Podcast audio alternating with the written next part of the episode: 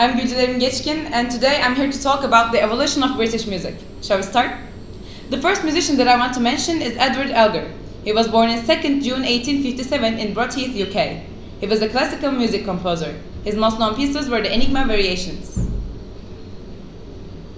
One of the most famous legends of the 70s, also one of my mom's favorites, were the band Queen. A band from London, they were mostly recognized for their masterpieces We Will Rock You and Bohemian Rhapsody, a song that was nominated for 57 awards in over 30 ceremonies during the movie season. As one of the female legends, Amy Winehouse was born on 14 September 1983 in Enfield, UK. She received 24 awards and 60 nominations during her sadly short career. Her most known songs were Back to Black and You Know That I'm No Good.